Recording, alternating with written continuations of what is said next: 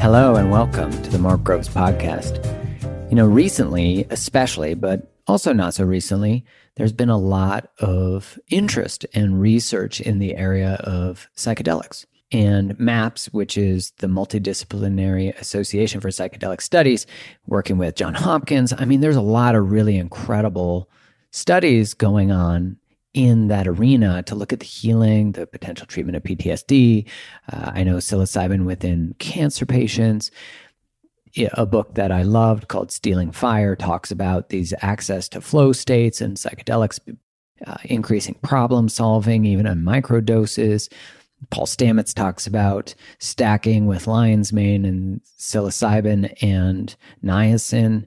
So all of these mentions to say I'm not promoting the use of anything, but wanting to have a conversation on the podcast about these alternate ways of, or maybe enhanced ways of accessing healing and spiritual experiences that seem to be that seem to increase our empathy and compassion and I also want to honor that you listening might have had a bad experience with drugs, be sensitive to the subject, perhaps with family or anything like that. And so I want to be mindful of that and say we're going to be talking about the exploration from a positive lens of how these things can be used.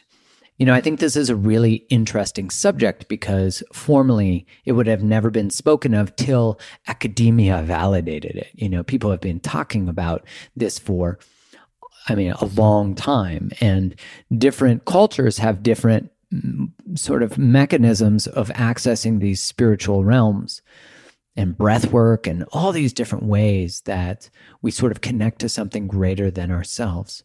And for me, I've tried psilocybin quite a few times in my life. And in the most recent part of my life with deep intention. And I've had incredibly profound experiences, incredibly healing experiences, incredibly insightful experiences. And in the research on what activates in the brain, it's so fascinating, like more interconnections between the left and right hemisphere, like just that parts of your brain light up. And I remember quite a few of that good research that was fascinating was in Stealing Fire, which is a fantastic book.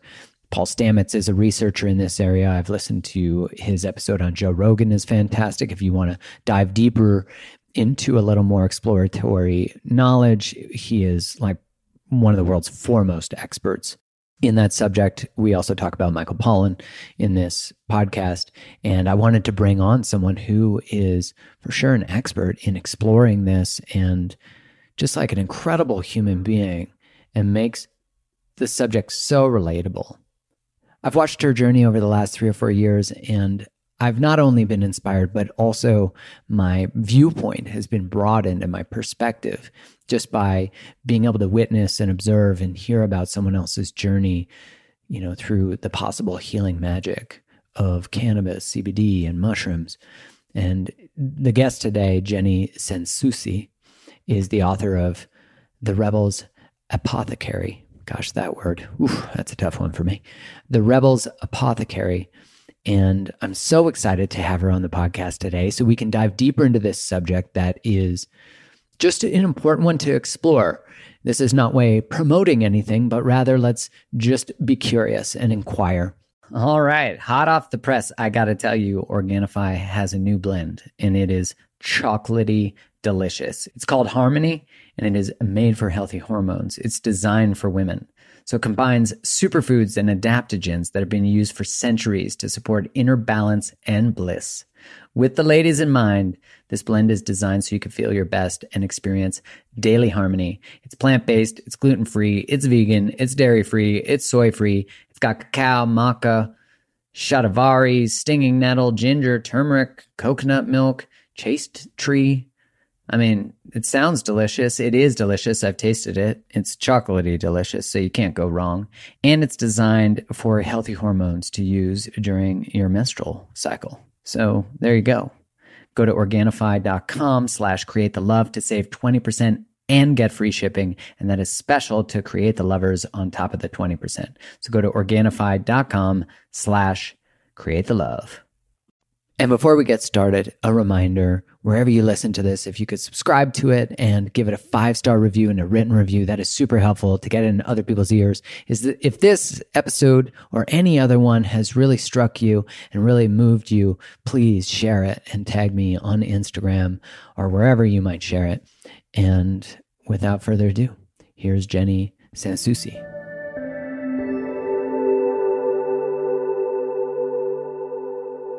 We are diving deeper into the ether of humanity. I think I don't know what's actually going to happen on this episode yet, but I'm really excited about what's going to happen because the conversations I've had with Jenny Sans- Sansouci uh, before have always led to the depths of humanity and consciousness and all the things. And so I'm so excited to have you here. Welcome. Thank you for having me. I'm so psyched to have this conversation with you. Yeah, you know when you're like about to have a combo and you're like setting a high standard because you're like, this convo is gonna be mind fuckery. Let's do no it. No pressure, no pressure, right? Mark. right. Um, well, it's partially or mostly my responsibility to make sure that happens now because I said it. Uh, All right, I'm on you.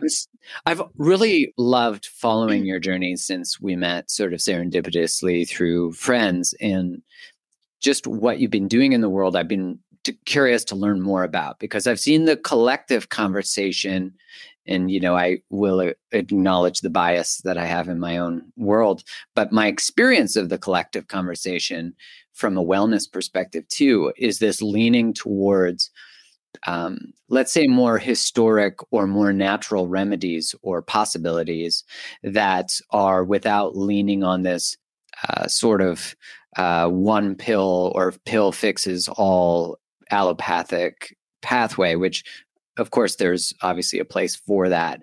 But I think as a collective, we've sort of leaned on that to rescue us from from what is mostly internal work. And so I've been really excited to see like your book that came out and to see the work that you've been doing and, and really want for you, the listener, to be able to hear more about what Jenny's up to and, and the pathway to what got you there. Yeah, thank you. Um, it's a it's a world that I never expected to dive into at all. My book it's a it focuses on cannabis and medicinal mushrooms and the the healing properties of those plants, and that is something you know I've been in the wellness and nutrition world for many many years. I started writing about wellness um, on my blog around 2008 so and i went through a you know a nutrition program and i've always been really interested in sort of how can we feel as good as possible? How can we enhance different areas of our lives? And you know personal development and food has had a huge you know part in that I never thought I'd focus on what many people classify as, you know, recreational drugs or illicit drugs. Right. Um, because, you know, I quit drinking back in 2007, and that kind of is what started me on my path of wellness.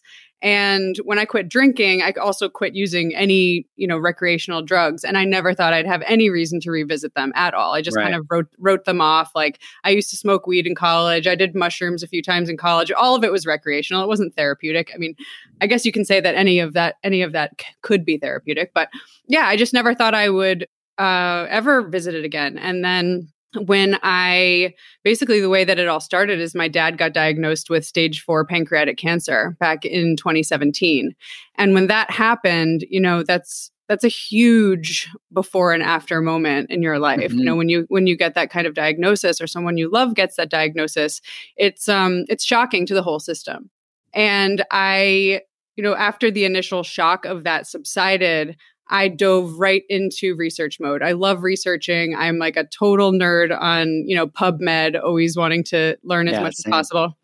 Yeah. And so, and with all of my knowledge that I had gained in the nutrition and wellness world, you know, I had worked for a functional medicine doctor for a number of years in, in Manhattan and learned a lot about diet and lifestyle and supplements and herbs and plants and how different things can help us. And, you know, I have a lot of people that I know in that world, you know, doctors and health coaches and nutrition experts. And so I, I thought, you know, my dad is going to go down the conventional medicine route for his cancer. Um, that's a definite. And you know, he's not he's not one that's going to try just like juice cleansing. You know, he's gonna he's gonna do what the doctors recommend. And I thought, okay, he's going to do this. How can I best support him there must be something I can do to help him that is, you know, more on the holistic side, more on the alternative medicine side. I had no idea what that was going to be, but I wanted to not only possibly help with his cancer, but I really wanted to help him with the chemotherapy side effects, which are very often debilitating for people. And mm-hmm. a lot of times people's immune systems can't even handle the chemotherapy, you know, so right. at least not for a lot of, of, of sessions. And so a lot of people that, that are going through a really intense chemotherapy regimen end up, you know, getting sicker from the chemotherapy and, and not being able to handle it. And then their bodies start to break down. And it's, an, it's not a good scene so i you know my dad is is one of the most important people in my life and whew, it's uh, it makes me emotional to to talk about it because it's um I, I just wanted to do anything anything that I could to help him. So yeah. I dove into this world of research and I looked up, you know, anecdotal stories. I looked up research and talked to doctors and talked to everybody that I knew and cannabis, you know, medicinal cannabis, like medical marijuana and and medicinal mushrooms, not psychedelic mushrooms, but you know, a class of mushrooms that are considered medicinal that aren't like your everyday culinary mushrooms, but um, they have therapeutic benefits to them. Those kept coming up over and over and over, not only in conversation but in the research that I was doing. And um, I kept I kept seeing this over and over. And so my dad and I were looking up this information, and we thought, why don't we give it a try? Why don't we start an at-home regimen of you know medical marijuana and medicinal mushrooms? And we got him started on a regimen that I just put together based on all of my research that I had found. And you know, I helped him figure out the dosing of it and everything. And he, it's now three and a half years later. He's still feeling great. And three and a half years for stage four pancreatic cancer wow. is like yeah really insane you know it's not typically something that you see and his doctors are all like you're doing remarkable. Um, his nurse recently told him that he is her longest living patient which is a really sobering thing to hear you know? I bet. Um, it just really shows you like how devastating that disease is. So with the cannabis and mushrooms what we first started to see with him is that his side effects from the chemotherapy started to go away. So the nausea um, you know the appetite loss the there was pains that went away. There's so many different things that can happen when you when you're on on chemo. And and those started to lift. And so that was a huge deal for him because one of the things is if you have nausea and you lose your appetite and you're not eating, like that's not good for your healing. You know, you need right. to, you need yeah. food. So that's something that a lot of cancer patients struggle with a lot. And cannabis specifically helps that. The medicinal mushrooms are extremely supportive to the immune system. So that is how I believe he's been able to withstand, I think, over 70 rounds now of a really strong chemotherapy. Some people can't make it more than like eight to 12, you know? Which is yeah which is sad. And so i've learned that using the combination of conventional medicine and the cannabis and mushrooms at home you can really get this you know i guess more holistic treatment. And you know it's also been shown that the cannabis and mushrooms could help the chemotherapy work better because your immune system is stronger and you're able to withstand the medicine in the chemotherapy. So it's actually able to help you for a longer amount of time um, it's really been incredible. So that was kind of how I started to dive into these topics. And I started to write about them on my blog and post about it on social media because when I first looked up stage four pancreatic cancer, uh, there was nothing positive to find. There was no, no every, I was like, I should not have Googled that. That was like not a good idea. Yeah. And I was like, he's doing so well. Like the very least I can do is put so- something up on the internet. So when someone Googles stage four pancreatic cancer, they might find something good. You know, I just yes. wanted to be able to have people to find something hopeful. That was really important to me because I was like, I want to write and share what I would have hoped to find, you know, when I was in that.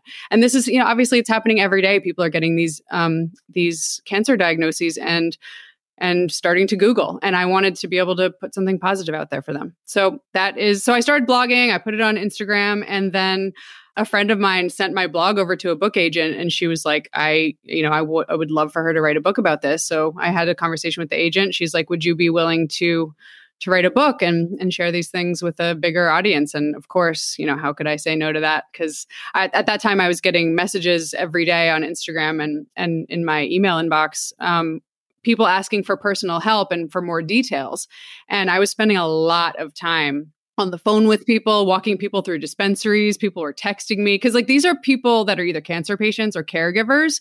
And I'm like, I've been there. And the biggest saving grace for me was people who were willing to get on a call or willing to um, walk me through it, hold my hand through it. And so I, I just kept doing that with people. And I was like, okay, this is kind of unsustainable, you know, to be like answering every single Instagram message and like giving people my phone number and telling them, being like, show me a picture of what you're seeing at the dispensary and all, you know, and I was like instantly ready. I was like, whoa. So with writing the book, I was like, okay, everything, everything is in here that I've researched and more, you know, so I can just hand people that book or direct people to that resource instead of um, doing all these one-on-one things. And um, so that that has been a huge shift and um, for the better. So that's that's kind of the long story of how it all came to be. Wow. I mean, I can only imagine that when people are in that space of, like, I remember my dad was diagnosed with colon cancer years ago now, and you know as you said the first thing you do is like want to understand more about it and want to know like what's the fastest way to heal? Like how do we make this not uncertain anymore not hard anymore? How do i help my family member or myself? And then you're dropped into the sea of literally an ocean full of thoughts negativity. I mean i used to be a rep in the space of oncology and hematology. And when i was in oncology I remember pancreatic cancer, you know, is one of the most deadly.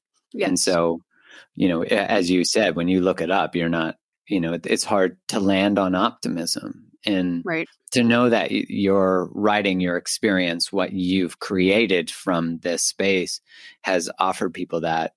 And then to be able to write a book to be able to offer people that because i would i can only imagine what it was like to get inundated with dms and desires for hope and answers. And you're just like i don't have the capacity to answer everyone but i want to answer everybody yeah and so exactly. thank you for writing that and and putting your work into that space yeah i mean it's a it's a lot of it is a lot of work to write a book but i think i i hope it was worth it yeah I'm sure it is. It helps one person, and right, know, exactly, it is. And I, I think what's so challenging from the human lens perspective about being able to begin to look. I think we can look at let's call, quote unquote medicinal mushrooms. We can look at those because we're familiar with eating culinary mushrooms like reishi or um, you know, I guess you know what is it? Paul Stamets says every mushroom is medicinal in some way except for what is the kind that he says portobellos the portobello yes, exa- oh i'm yeah, surprised yeah. yeah that's a that's i wrote about that in the book too yeah people are always wondering about those yeah because of course people i remember when he was on joe rogan's podcast and it was like portobellos and he's like i don't want to talk about this anymore and everyone's like what the fuck is wrong with portobellos so hold on because people are listening they're going to be like yeah. what's wrong with portobellos eh, whenever i look at a portobello and someone's like i had a portobello mushroom burger and i'm like way to eat a rocket so, do you want to explain why? yeah, yeah, yeah. It's so funny because I, I heard that on Joe Rogan's podcast too. And I was like, what was that? Because he was like, I cannot disclose that information. It was like this. And, and Joe, Joe, was like, Joe, Joe was like, okay. Like, we're talking um, so about a culinary. Yeah. I, that was funny. I know. So like, he's, yeah, sorry, go on. That's okay. I like scoured Reddit to find. I would like Me too. Into Reddit is like so we probably found the same thing. Yeah. Like Reddit Reddit is the other place that I always go to just like find anecdotal stories and, and information from people. Mm-hmm. But so I found out through Reddit, and I, I basically what it is. It's it's not that there's something like really wrong with portobellos, but they have a compound in, in them called agaritine, and they're also in button mushrooms and creminis, and they're actually all the same species, just at different ages. Buttons, then creminis, then oh, portobellos. Oh, the that's the interesting. Cap- I know, isn't that uh, I that like blew that. my mind? Yeah. Wow. So there's a compound in them called agaritine, and unless it's cooked down really well, it's potentially carcinogenic.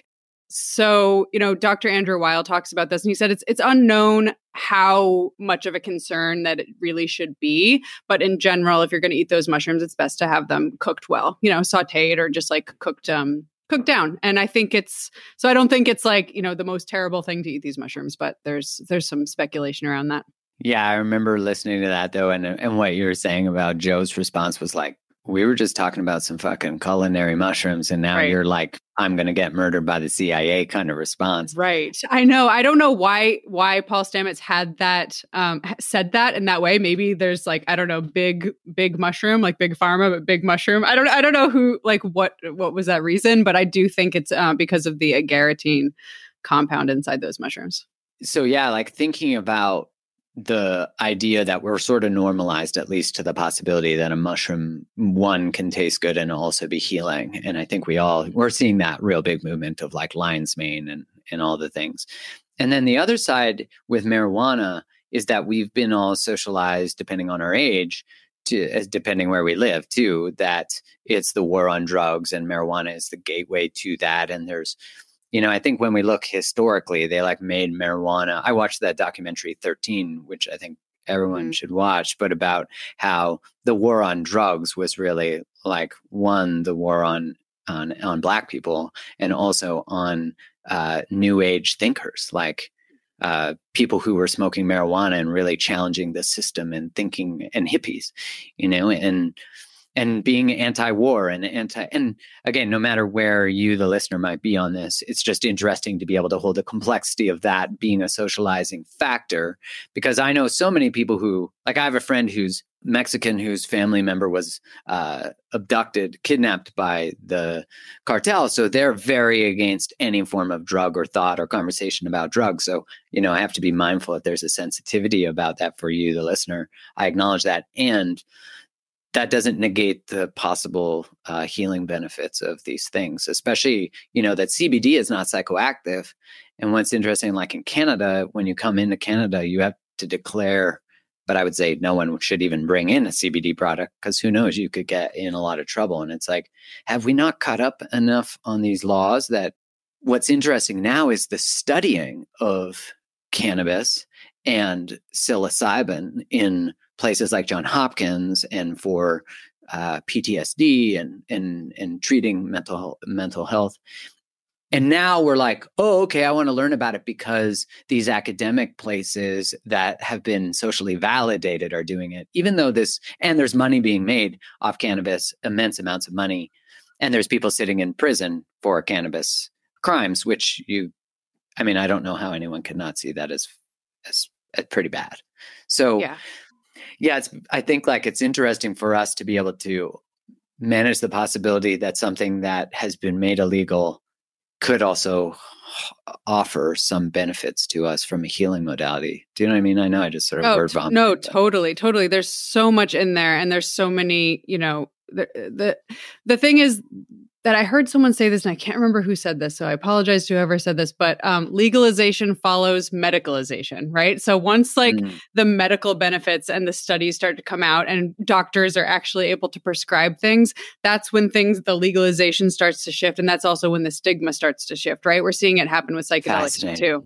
Yeah, so once like psychedelics are legal in a therapeutic setting and a doctor can actually hand you a pill instead of you like getting your own mushrooms and grinding them up then the stigma starts to just naturally shift because people trust doctors and they trust the medical system for better or worse. You know there's i'm not against conventional medicine at all but there um you know there's there's other there's other ways to look at it. But th- th- i think that's how the stigma will shift once once people once doctors and um, are able to really use them and people are able to see the benefits on a on a wider scale yeah. So for people listening, what would be like if you're in that adventure? One, I think obviously buying your book is a good way to mm-hmm. begin to like begin the adventure of trying to understand that more what are some of the benefits what are yeah so like maybe for someone listening if they're like oh i, I have an autoimmune or i have something and I haven't found solutions for it or mm-hmm. traditional or i want to cure it or whatever it might be yeah what are some um, maybe tips that you can offer yeah, well, I think if you're dealing with an autoimmune condition, like my biggest tip would be to work with a naturopathic doctor and make sure you do work with someone that has experience with plants and herbs.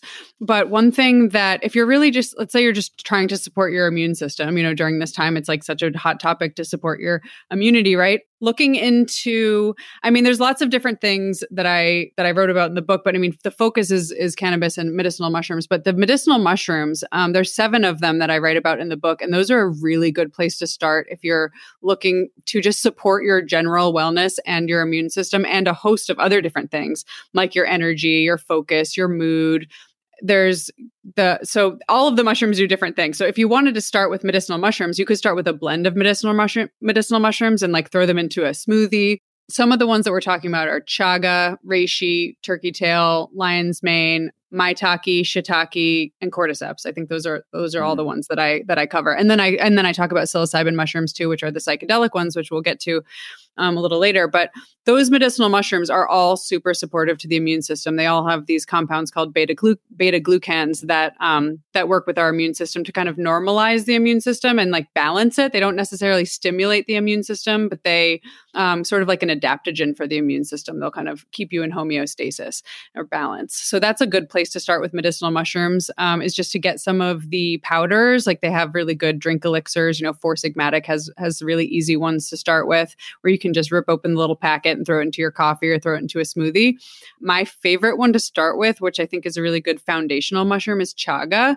Um, it's really grounding and it's really it's got a lot of antioxidants and, and you know again really good for the immune system so if you're wanting to just start with one that's the one that i would start with um, but depending on what your what your goal is, you know, um, lion's mane is amazing for focus. I use that a lot for work. Cordyceps is awesome for energy. A lot of athletes use it.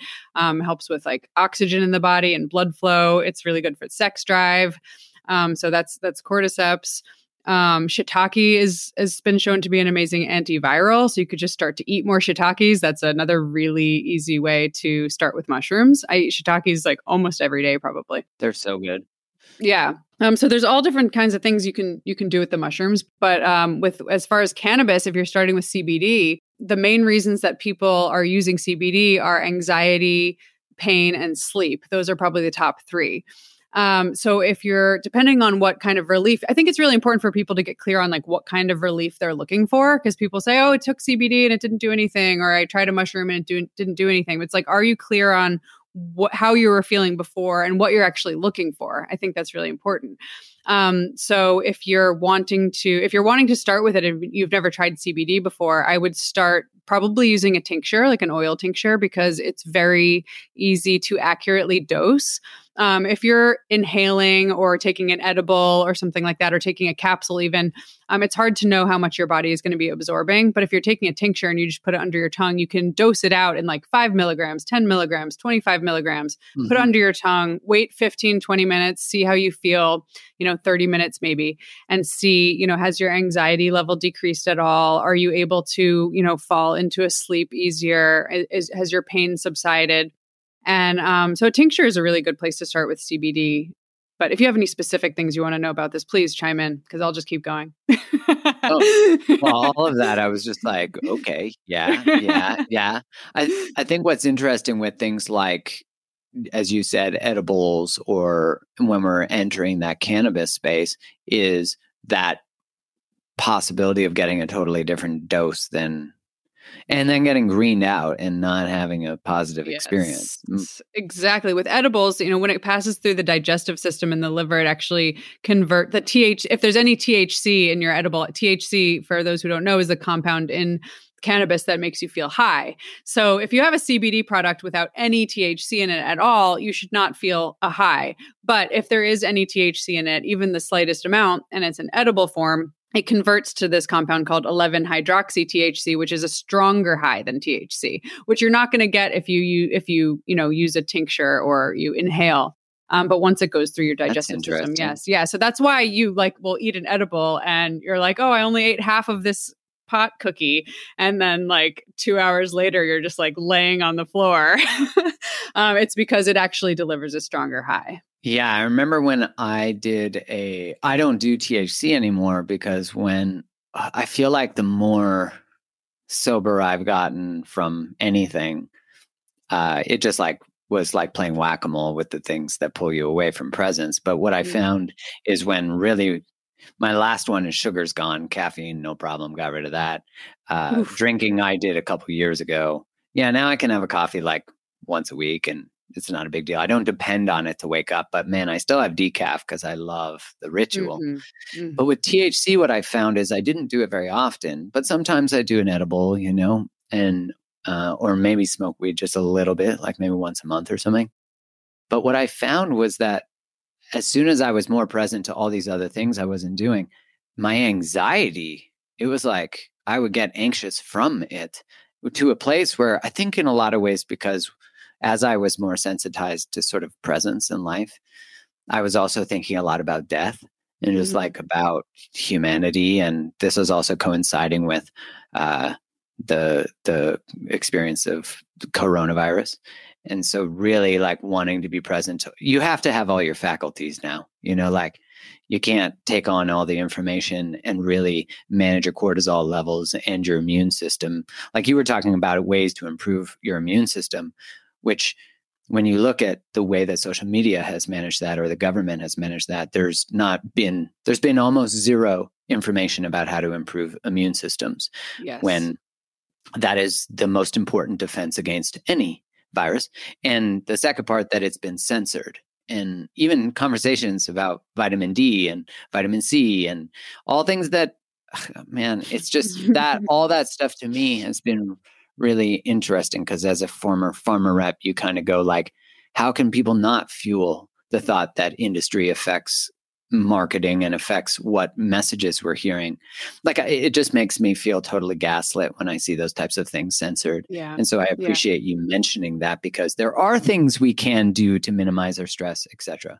Yeah, I mean the censorship thing is is totally out of control. I personally got um, banned from advertising my book on any platform, so I can't advertise on Facebook. I can't like buy f- Facebook ads, Instagram serious? ads, Amazon ads, none of it. I've been banned because um, because my book promotes illegal substances, so I can't. So yeah, so that to me is like ridiculous. like I've I, I've written in appeals like um this is a book about wellness and and helping caregivers and cancer patients and people who are trying to support their immune system and it's like nothing about I don't use THC either. If I use THC it's like literally in the smallest amount in my in my CBD because CBD actually works better with a little bit of THC in there. It's called the entourage effect so they kind of boost each other up. So if you have a little bit but not enough to like get high but anyway so i'm not promoting um you know recreational drug use at all in the in the book but yeah it, it's it's kind of it's really crazy. The censorship is um it's concerning.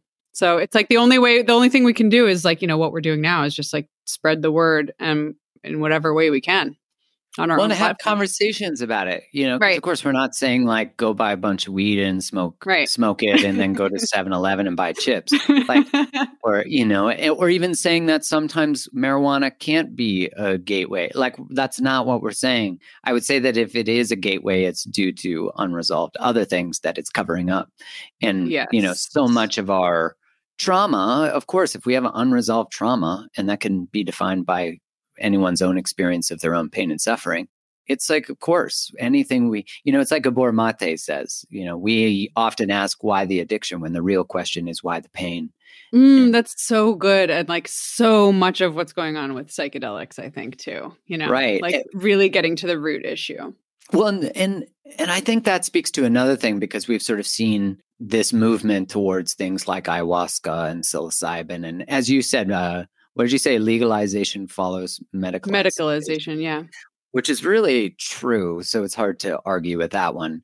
And because we're watching it occur real time, this movement that's a, starting to recognize this movement that's gone towards uh, real deep psychological exploration or this sort of it feels to me as though and i was saying earlier like the collective is is wanting to have these conversations but the collective which is made up of the individual is seeking to heal something to like sort of follow the breadcrumbs of like i have something that i want to find the answer to and i think a lot of that can be inherited patterns of behavior and drama and, and communication and relationship.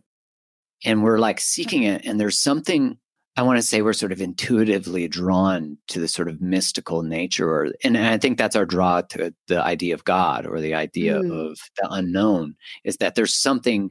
How do I heal what is seemingly untouchable by going to what is un, tangible, intangible. Ooh. Do you know what I mean? Ooh, that's, oh, that's so good. And you speak to something that is the reason why so many people are drawn to, you know, herbal medicines or cannabis or mushrooms, or it's because they've been failed by the medical system, right? It's because they've tried so many right. things. They've tried the the antidepressants and the anti-anxiety drugs and the whatever different therapies they've tried, and they and it hasn't worked. I mean, for some people, of course, it works, but for a lot of people, it doesn't. A lot of people try these medications and it doesn't doesn't get to the cause, the root issue. So maybe it will blunt some of the effects of it, but it doesn't um, clear it up. And so once people start to think like, oh, there might be another way, that's what I really love that moment where someone realizes that there might be another way, you know? Like. I always think about, you know, Alice in Wonderland and the moment of like when you touch the mirror and realize you can step through it. It's like, oh, reality isn't what right. I thought it was, you know? Like there's actually another way to look at this that I never would have known. And it's like my favorite feeling in life, right? When you're like, oh, and something flips. And so that's why a lot of people get get attracted to these kinds of remedies because they have that moment of like, oh, I've been looking at the world in one way for so long and I thought these things were like bad or illegal. Right. right. And then you're like, oh, you know, shit, this might um this might be another way to look at things and you you kind of go through a transformation during that process. Well, I think that's why the, you know, we might often the subject matter I might talk about is relational, but that's only because the we're as humans we're sort of most willing to look at our shit from a love perspective like like we all sort of have been socialized to want this disney sort of idea but there's something innately in our souls that we're like drawn to connection with other people and that's also on a very biological level so there's like a real deep desire that my desire for love is is greater than my desire for my own bullshit or my desire to tolerate or stay in an unhealed experience. And I think relationally, that rock bottom is most often met and most often creates a willingness. But we can meet it with money and a loss of purpose and losing our job and going bankrupt or having a rock bottom from like a drug perspective we sort of think of it that way and mm. what i found really fascinating relationally is if you start if you're listening to this podcast you already do it which is you're starting to question is what I taught, is what I was taught about relationship actually conducive to having a healthy relationship? And uh, you start to realize that it often isn't. That the like ways you saw your parents handle conflict is not constructive. That everyone stays in love and stays together forever. That's a total crock of shit. And so when you wake up to those realities, you can't help but start to question other realities. And like mm. you said, you poke your finger through the mirror and you realize the mirror is actually a gateway. And I, I love that because I was sitting the other day just thinking to myself, like, imagine if I didn't believe that time was linear. I often go into that sort of thought when I'm mm. meditating. And I was sitting the other day on a grass hill and I was thinking to myself, my parents, uh, my childhood home's for sale right now by the owners, and my parents sent me the listing, and and it was really sort of neat and and and nostalgic to see the house as it is today, mm. etc. And I remember a moment of me like sitting on a hill as a kid uh, in the park by our house, and I just thought, like, can I be there now too? Mm. And like in my body in that moment, and I remember talking to a guy named Jesse Elder and him saying to me, like, it, it, all of us think time is on a string. And he said, but imagine if time is a football field. And I'm just you know, you know all about what I'm talking about here. And he was like, where every moment actually occurs at the same time. And so what is actually a memory is actually you with one foot in another moment.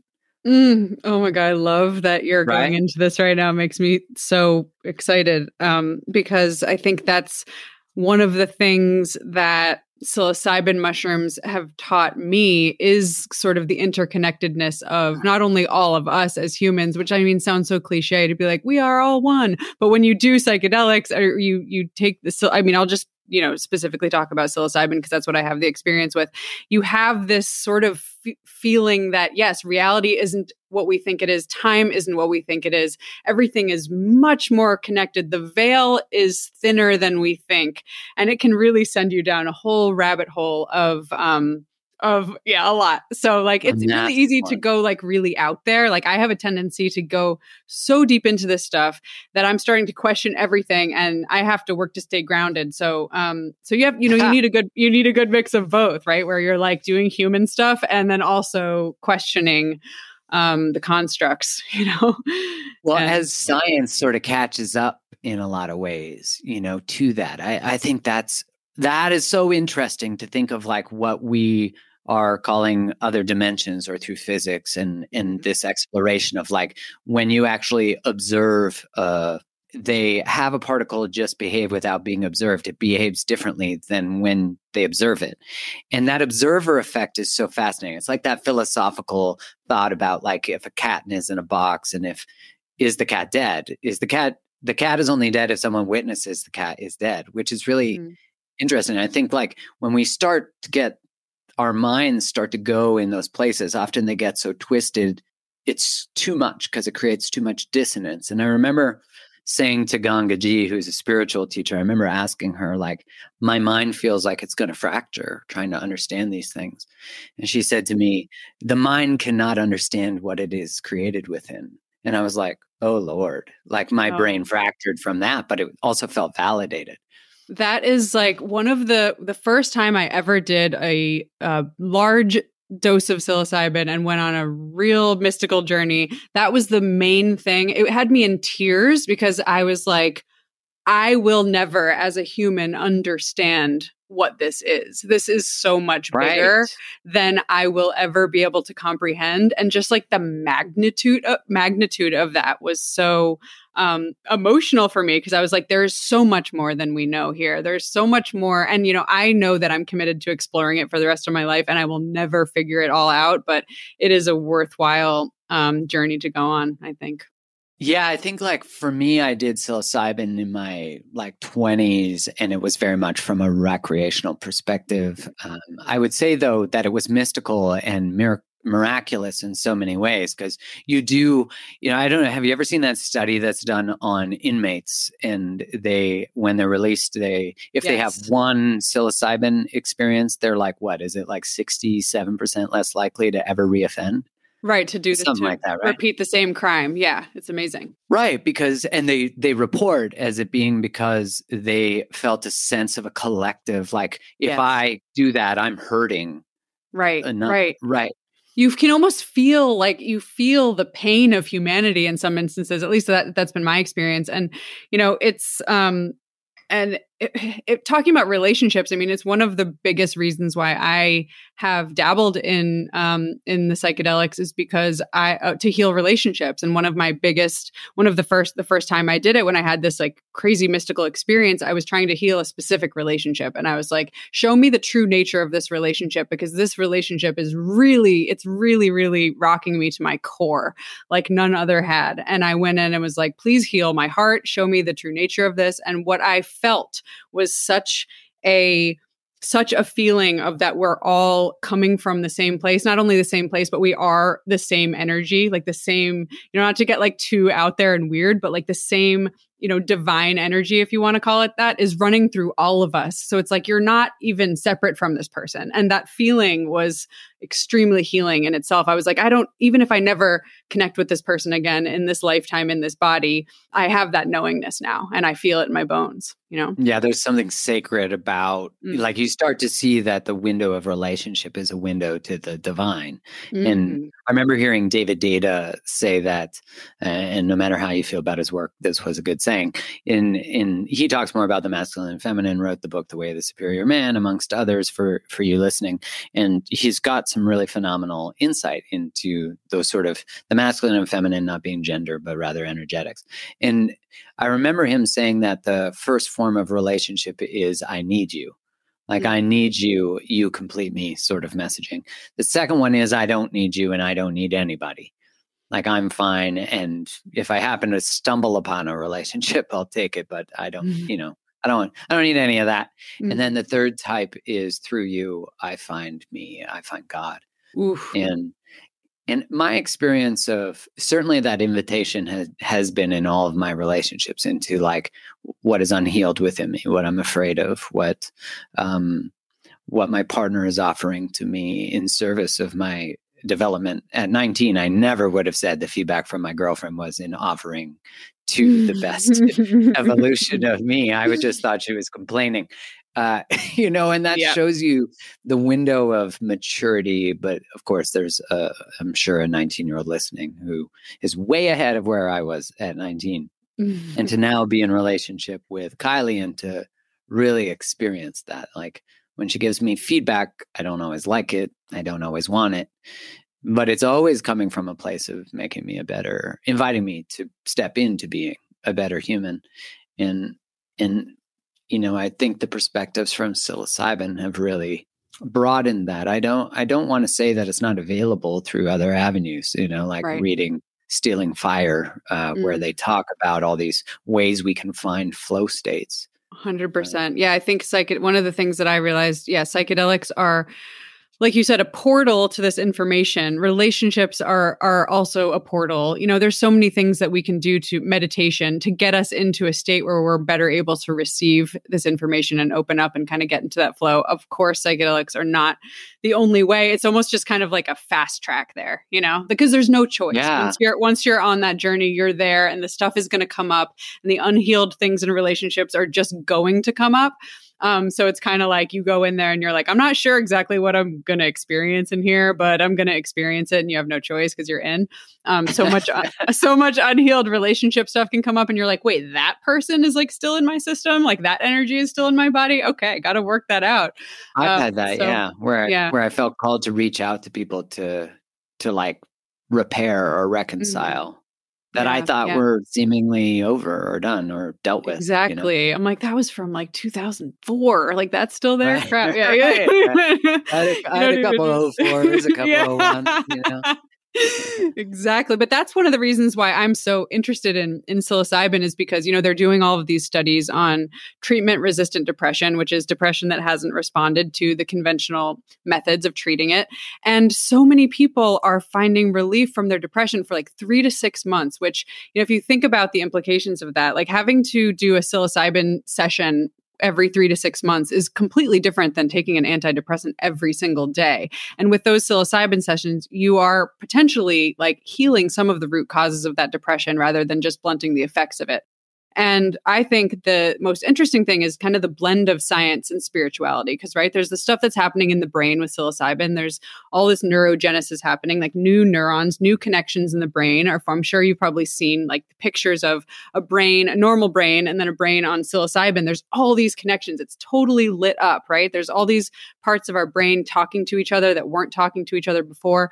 Um, and then, you know, there's it's also working with the serotonin receptors, and there's, you know, the default mode network, which I'm sure you're familiar with, which is kind of share for um, the user for the listener yeah, though, because yeah, the default mode, like- yeah, the default mode network is um, something that is, it's the part of the brain that's responsible for kind of rumination and ego and like thinking about yourself and worrying and all of that. And the psilocybin deactivates that default mode network. So you're much more open, you're much less self concerned. You look at yourself in a new way, you look at life in a new way. So all of these are kind of like the biological aspects, which they're still studying. Like the jury is still out on how exactly psilocybin is working in the brain for depression. But there's that part which is cool and that's great science medical stuff awesome. But then there's the mystical part and the part that's really going getting in there and healing some of these wounds and these traumas and these stuck energies we have in our bodies and the the connection to this kind of divine energy and the expansion of consciousness if you want to call it that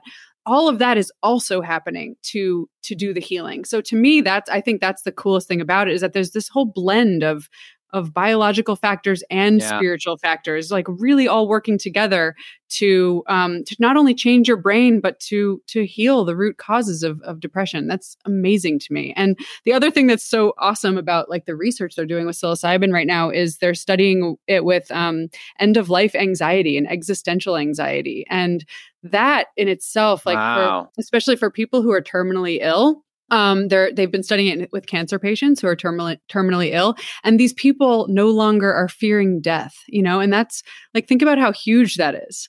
Like that's it's a so huge cool. deal. I know I think about death completely differently now after my experiences with it, and so for people to have that, it's such a gift at the end of your life to not only be like not afraid of death, but maybe um, in some ways looking forward to what might be beyond and what might be you know the reality we, all, we we don't know what it is but if if you can alleviate that that's that's huge just you know for humans it's a big deal. Yeah it's almost like because when i remember when i have done it as a i'll call myself an adult quote unquote uh, when i've done it with intention where you know i like before i even have it i set an intention and then i enter that gateway and I put on like the on Spotify. There's that John Hopkins psilocybin mm-hmm. list. There's a couple mm-hmm. other psilocybin. I listen to to East Forest. Oh, East Forest, right? Like they have that album Music for Mushrooms. What's it called? Spores? Spores. Spore, spore, so Spores is the shorter version. It's like an hour, but Music for Mushrooms is like six hours long. And that's the like lengthened version of Spores. And that's the one that's kind of designed for a, a big journey. Yeah, it's so good. It's so incredible. And uh, the John Hopkins one, the one they mm-hmm. used in research, mm-hmm. and you find the most incredible music. Because what I would find when I would go on that journey with intention is I would be brought into all these different healing experiences in tears and excitement in but like you've it's like you've lived so many lives and then you sort of come back to mm-hmm. the 3D plane and it's 3 hours let's say later or 4 hours and you're like whoa I feel like I've just healed so many things and like yeah. felt the pain of someone who needed to be like I had a couple friends come up in one that that they like need my help and I reached out to them, just mm. not saying, "Hey, you came up in my mushroom journey," but like just reached out to them, and and they did actually need connection and need a mm-hmm. conversation and and just have intentional time spent with them. And so there's something really, I mean, I eh, there's something sort of profound. You know, you may it makes sense that they're called magic mushrooms because yeah. they do. They're when we cannot just call them a drug, and we can maybe uh, start to explore you know, I, I, know it's postulated that one of the giant events that occurred in human development was this massive moment that no one mm. really knows what occurred, but all of a sudden we had this complete evolution of our consciousness. This like a massive, brains, yeah, right. But like a, uh, what is that moment called? I forget. This, is this, this, this. Well, I know the theory behind it is called the stoned ape theory, which is that yeah, the, that um that like the apes were the ones that were eating the psilocybin mushrooms. They actually, I mean, this is a theory, but it can give you kind of like um, HD vision. So there's this theory that these apes were were eating the psilocybin and they became the better hunters, right? Because they could see better to to be hunt, getting their food. And so because it's it's um, changing our brain so much and and causing more brain connectivity, they, there's a theory that the psilocybin mushrooms actually helped our brains evolve into human brains from ape brains because the brains continued to get you know more advanced as they ate the mushrooms. That's pretty amazing. I don't know if it's the same thing you were just referring to, but I think Yeah, yeah, that there's like yeah. this massive moment right. where all of a sudden we had like what would normally take hundreds of thousands yeah. of years was uh-huh. like a blink in evolutionary history where all of a sudden we're like really advanced right and so think about and like isn't that what's so interesting about the censorship of all this stuff because it's like we these these substances can cause us to question everything right to think about everything in a different way and to not be just under the under the influence of you know the mainstream media and big pharma and again nothing against these things but they are running the show right and if we start to really right. open Literally. things up and start to to utilize these things for our own healing um, and these things are being censored, um, that's that's a pretty interesting thing. so it think, really uh, is. I think there will be. I think it will be huge once once these things. Once psychedelics become legal in therapeutic settings, which it's already happening, like in Oregon, it's now it just became legal for use in therapy therapeutic settings and once that becomes more widespread i think it's going to be a huge shift in like the mental health paradigm and in the way people are experiencing life. I think it's, I mean, I hope it will be. I hope it will be a huge revolution in the way that we're um, in our consciousness. Yeah, for sure. Especially because we need it from that perspective of when you experience that journey or even the healing experience of any plant that you feel so connected to mother nature like mm. there's you can't do psilocybin and want to exploit the earth you can't because on psilocybin, when you're sitting beside a tree, you are like, that tree is me. That tree exactly. is a gift. You know, but whenever I like, if like I open my eyes and I and I look at plants during a journey, I'm like, oh, like these plants yeah. are they are teaching they are our teachers you know they're our medicine they are our teachers they want they're like we yes we all are coming from the same place right? We're all we're all alive we're all made up of this consciousness that we have no idea where consciousness comes from right? We're like is it coming from the brain? Is it coming from like right. god? Is it coming from the multiverse? We don't know and that's one of the most it's like no one knows what the hell is going on which is kind of amazing if you think about it. We're all just like kind of running around trying to figure it out but these plants give us a glimpse into that. And yes you're right. Like it, it definitely makes us realize like how how merged how much we need the earth and the earth needs us. And like we're all like an interconnected ecosystem and we're just you know destroying it. Um, so i do right. think that the more people can can do these plant medicines the more they will be like oh shit we need to um yeah protect the earth I remember uh, listening to a lecture series from Ram Dass where he was talking about his teacher Maharaji, mm. and he Maharaji was saying to him, "Why do you do so much LSD?" And he said, "Well, when I do LSD, I get to sit down with Christ." Mm. And Maharaji said to him, "Well, instead of visiting him, why don't you become him?" Mm. And I always remember that because it's sort of like. Uh, you know we can use these things as a way of of meeting dimensions meaning yes things that we know are there but through the 3d experience through the socialization that we've had you know because it's sort of conceptualized that children are open you know it's i remember alan watts saying uh, we sort of wonder what will it like to be here um, to to go to sleep and never wake up and he mm-hmm. said but we never think about what was it like to wake up having never gone to sleep like when we're born. Right. Yeah. It's like this interesting concept of like the reverse right. we weren't worried about when we came in here. And I say all of that because I, I think it's really when we start to con- question the frameworks that keep us sort of trapped in mm-hmm. the systems that make us want to buy shit and and avoid pain because the pain is really saying there's more to life there's more to that you can change you can be different relationships can be different love is everywhere when we're still stuck in the human stuff, which is not to dismiss it because it's so biological, it's so normal. Um, we're not getting to taste the sort of uh, expansive nature that is offered to us. And, you know, when we start to live through that paradigm of like becoming our fully realized self or fully sort of continued expanded self, I mm-hmm. think we start to feel this sense of lightness and joy that it has always been available to us. But we're sort of, it's interesting how addicted we are to our suffering, which is not to negate circumstances and advantage and privilege and, and all of that. Yeah. Um, but to sort of invite us beyond it, you know, in some way. Right. And like what you're saying kind of it alludes to, you know, the the illusion of security is what pe- keeps people kind of in that construct and like the mainstream societal construct is like if you do these things you will have security and you will be safe right. and this is kind of the normal way to do things. But like there's no guarantees in any of that. And then once you once you start to open your consciousness to some of these other things and go on these journeys and explore more of your psyche and and the inner world and what's through that gateway through that portal there's no guarantees there either even less right? It's like it's it's not security that you don't know what's going to happen when you start to explore that stuff. But i think it's you know uh, it's an interesting life to lead you know to be able to to get in there and um and really see like the the truth of what's going on for you and to be able to heal a lot of those things in new ways. I just i think we're really right on the precipice of more people having access to that and i think that's going to be incredibly um, healing. Yeah it's like we look at the internet and we go oh it's this toxic thing that has done da da da da. But it's also given us access to human consciousness in mm-hmm. a way and information that we would have been geographically sort of limited to uh, to not be able to access you know and yeah.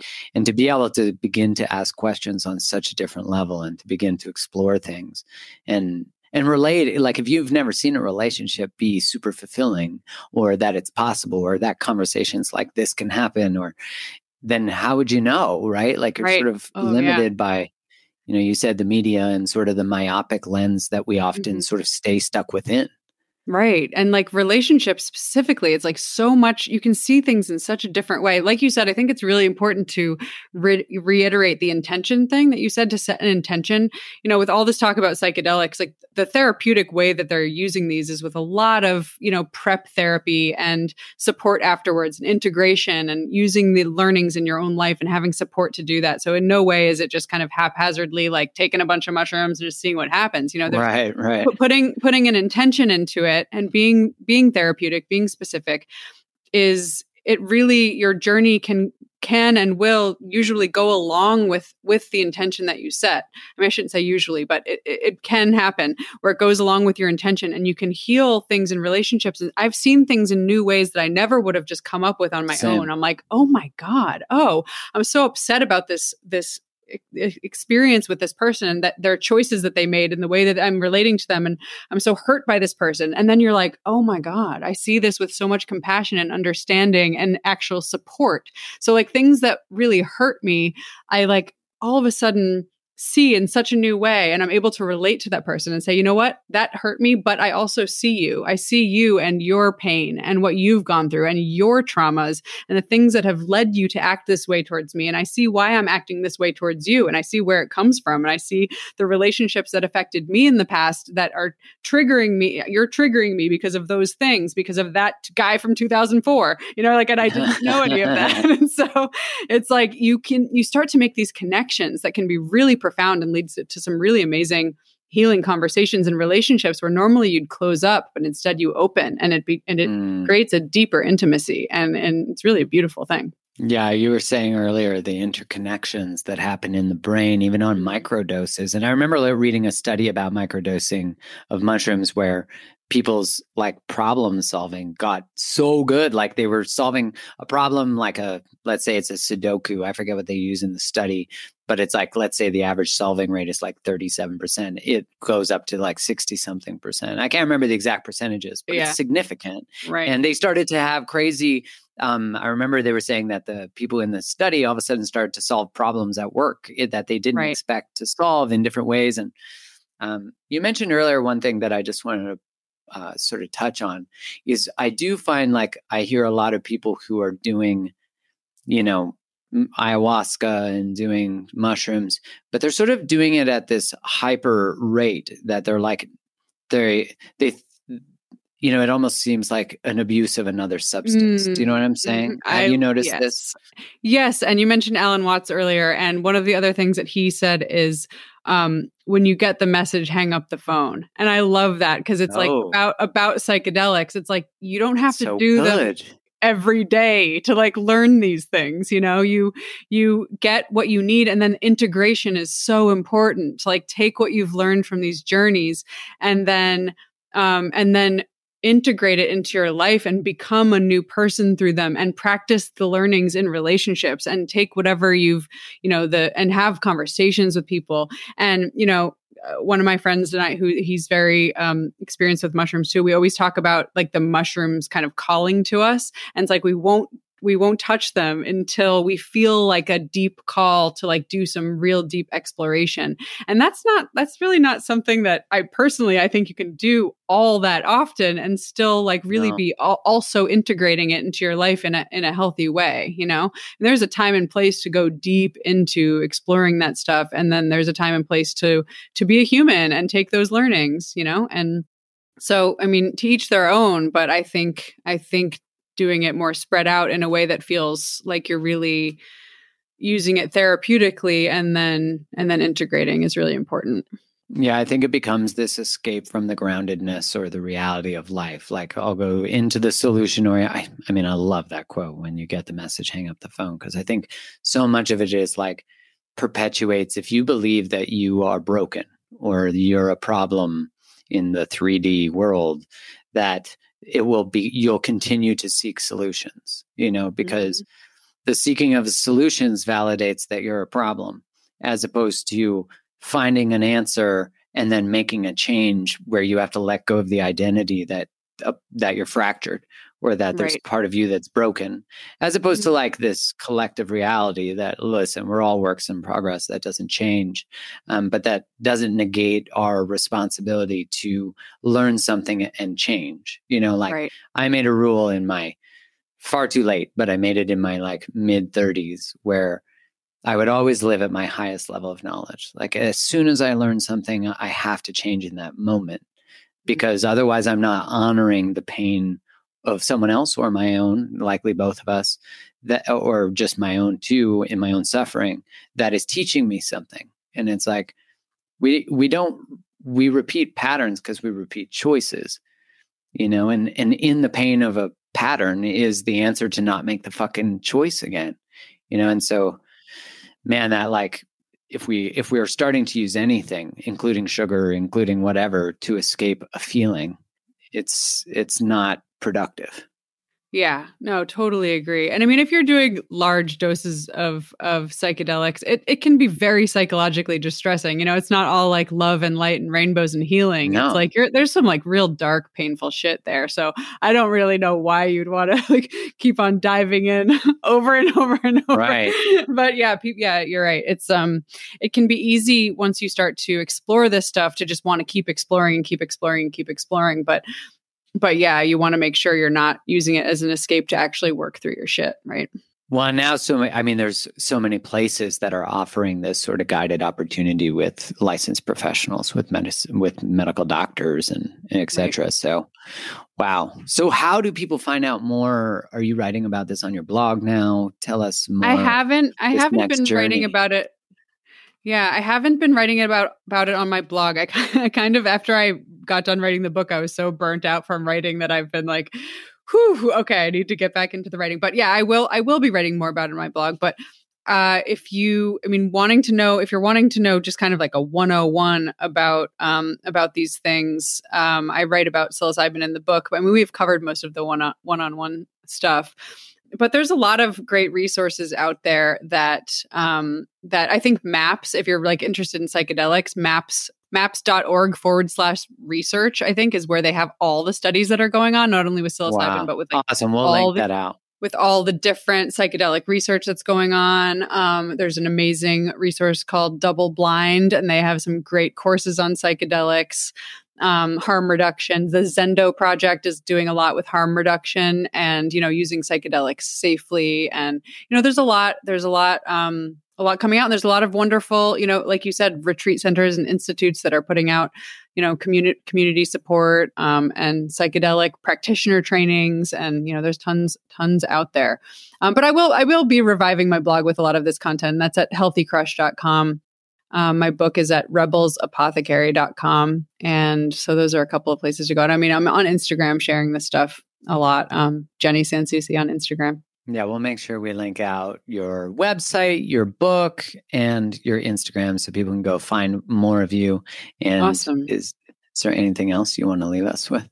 Well, I guess um, I think that there's what I'm most excited about right now is kind of the deep dive into the weird shit. And I think that a lot more a lot more people are are starting to kind of wake up to the idea that there's another way to think, there's another way to live, there's another way to heal. I think if you're getting that inkling, you know, that little that little uh, spark of looking into it, just uh, start the research because there's a lot of amazing people out there doing really wonderful research around this. So keep keep on top of it, and um, there will be many ways to be able to use these things therapeutically in the in the coming years. And so, yeah, I'm just looking forward to people people having access to these things and connecting people more with you know the power of plants. Yeah, that invitation to just touch the edge of the woo you know mm-hmm, that mm-hmm. that uh, i was think like the first inkling to human let's call it awakening or just exploration is i feel like there's more to this there's yes. more to life there's more to right. love there's more to that's always that you already are aware that there's a potentiality that you're not touching that someone mm-hmm. taught you mm-hmm. doesn't exist but you know exists yeah you know it's there yeah. You know? Yeah. And yeah. Well, that means juiciness. And that's why, like things like this podcast that you're doing is it's so important because someone may be listening to this right now, and this is what gives them that like touching the mirror moment where they're like, "Oh, the way that I've been looking at this maybe isn't wrong, but it, maybe there's another way. And just to be able to give people that ah. moment, maybe there's another way. And you know what? I'm going to Google it. I'm going to look it up. I'm going to go on, go on the PubMed. I'm going to go on Reddit. I'm going to like start to kind of go into this rabbit hole. Like that's such an exciting feeling. And it excites me to be able to be part of that process of maybe giving someone that kind of moment. So I just appreciate you hosting this kind of conversation. Ah, well, thank you for being part of it. And I think we lived up to our promise. So I hope so. There's more, uh, but next time we hang out in person, we can we can go deeper. let's do it. Thanks, Jenny. Really appreciate Mark, you. Mark, thanks for having me.